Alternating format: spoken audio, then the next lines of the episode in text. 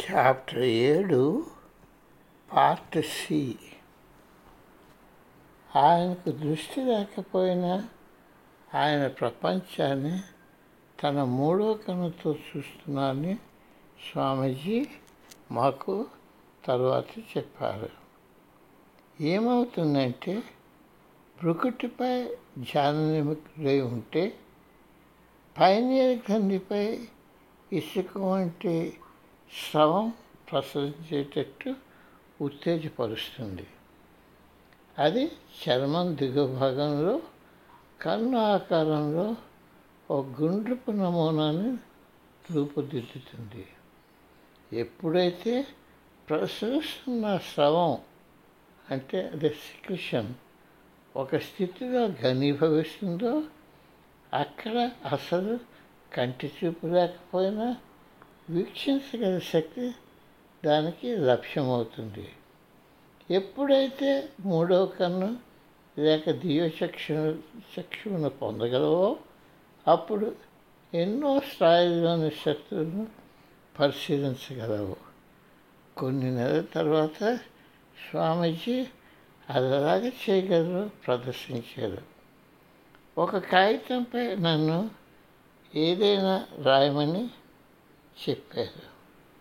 అప్పుడు తువాలతో ఆయన కడకి గంత కట్టమన్నారు. అప్పుడు ఆయన నేను రాసిన దాన్ని ఆయన చేతితో తాకి నేను రాసిన సందేశం యొక్క విద్యుత్తును గ్రహించి ఇంకొక కాగితంపై నేను రాసిన సందేశాన్ని యథాతథంగా రాశారు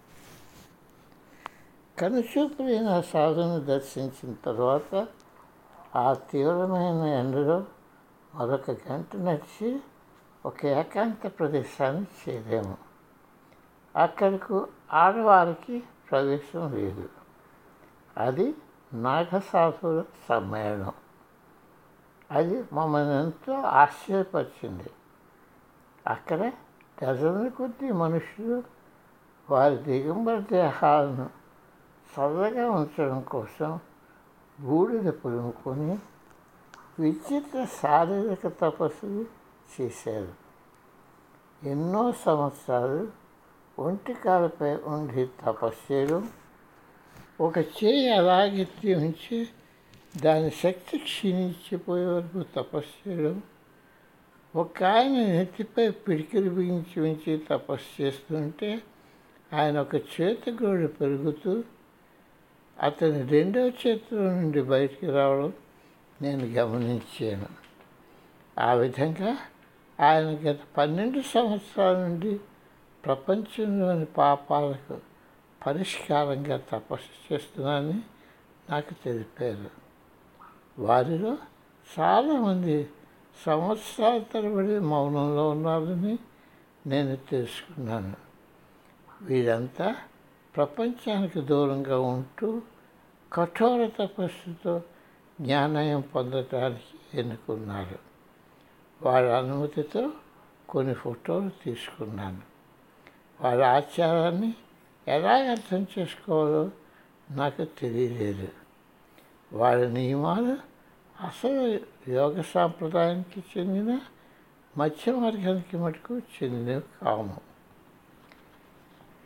మేము అక్కడి నుంచి బయలుదేరి మిట్ట మధ్యాహ్నం అయింది. ఏమీ ఆహారం లేకుండా నడుస్తూ పోయాము. నాకు మంచి నిమరసం స్నానం వెంటనే అవసరమని అనిపించింది. మమ్మల్ని తీసుకుని వెళ్తున్న వాళ్ళు ఒక ఆయన పరిగెత్తుకుంటూ వచ్చి సంతోషంతో మమ్మల్ని ఇంకొకసారి చూడటానికి ఆహ్వానించారని చెప్పాడు. బాగుంది ఈ ఎండలో ఇంకొక సాధువా అని నేను అనుకున్నాను. నేను రాలేనని చెప్పి వెళ్ళి సేద తెచ్చుకోవాలని అనుకున్నాను. కానీ తిరిగి వెళ్ళడానికి నాకు దారి తెలుసుకోవాలని నేను గ్రహించాను. ఆ సాధు ఒడ్డున దేవదార కళలతో కట్టిన గుడిసెలో నివసిస్తున్నారని మాకు చెప్పగానే కాలుతో నిష్కులో నడుస్తూ పోవాలని నేను గ్రహించాను. అయిష్టతతో మెల్లగా బృందాన్ని వెంబడించాను. చాలా కష్టపడి నడిచివేయక వందలాది భక్తుల మధ్య ఆశీర్వన యోగి ఆశ్రమం వద్దకు మమ్మల్ని తీసుకువెళ్ళారు. ఆ ఆశ్రమం గుడిసే. నేను ఒక నాటక వారి నిలబట్టాను మేము స్వామి రామగారి శిష్యులమని మా గైడు ఆయన చెప్పారు. అలా చెప్పగానే గుడిసెలో కదలిక మొదలైంది.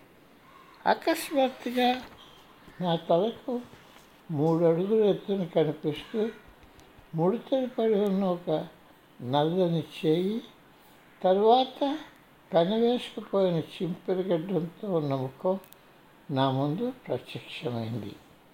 ఆ ఋషి నన్ను తదేక దృష్టితో తలకెచ్చాడు. మేమొకరినొకరు ఇరవై సెకండ్లు తీరిపార చూసుకున్నాము.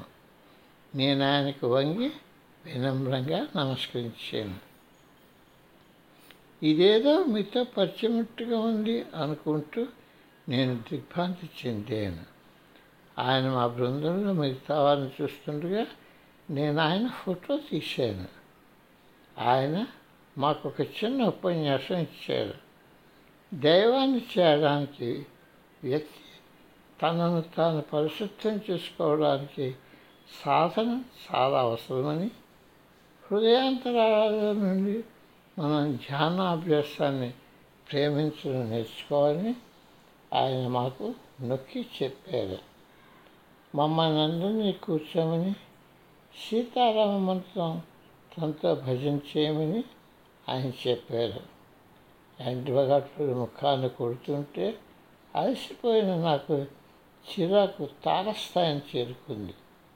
ఆ భజన ఆ భజన ముగించే వరకు వేచి ఉండడానికి నాకు ఓపిక పోయింది. నా ధ్యాస అంతా నేను నా జానంతా చెమటతో నేను పడుతున్న ఇబ్బంది పైన. ఆ ఋషి తన గుడిసెలోనికి వెళ్ళిపోయారు.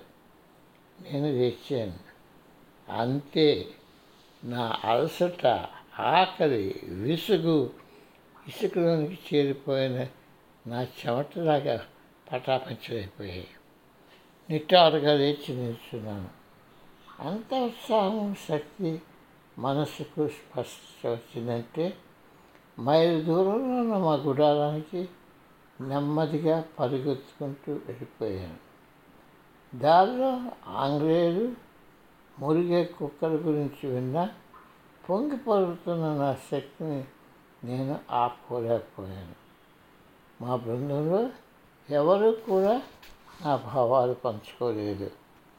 కానీ జరిగిందంతా నేను స్వామీజీకి చెప్పినప్పుడు ఆయన చిరునవ్వు నవ్వి రెండు వందల ఎనభై సంవత్సరాలు ఉన్నాయని అందరూ చెప్పే దేహ బాబా నా పూర్వజన్మను జ్ఞప్తి తెచ్చుకొని తన పూర్వ స్నేహితునికి ఆయన ఆశీస్సులు అందజేశారని చెప్పారు.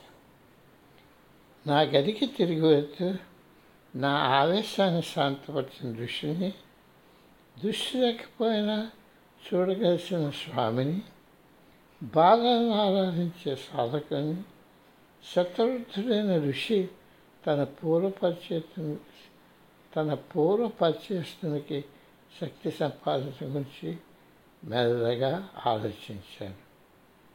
ఒక రాత్రి మా క్యాంపులో బృందంలో ఉన్న వారందరినీ స్వామీజీ సమావేశపరిచారు. మేళాలో మేము చూసిన వాటిపై వచ్చిన ప్రశ్నలకు జవాబులు ఇచ్చారు.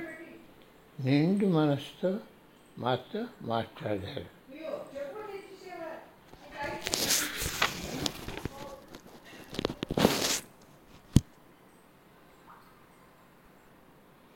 జీవితం రెండు సూత్రాలపై ఆధారపడి ఉంది.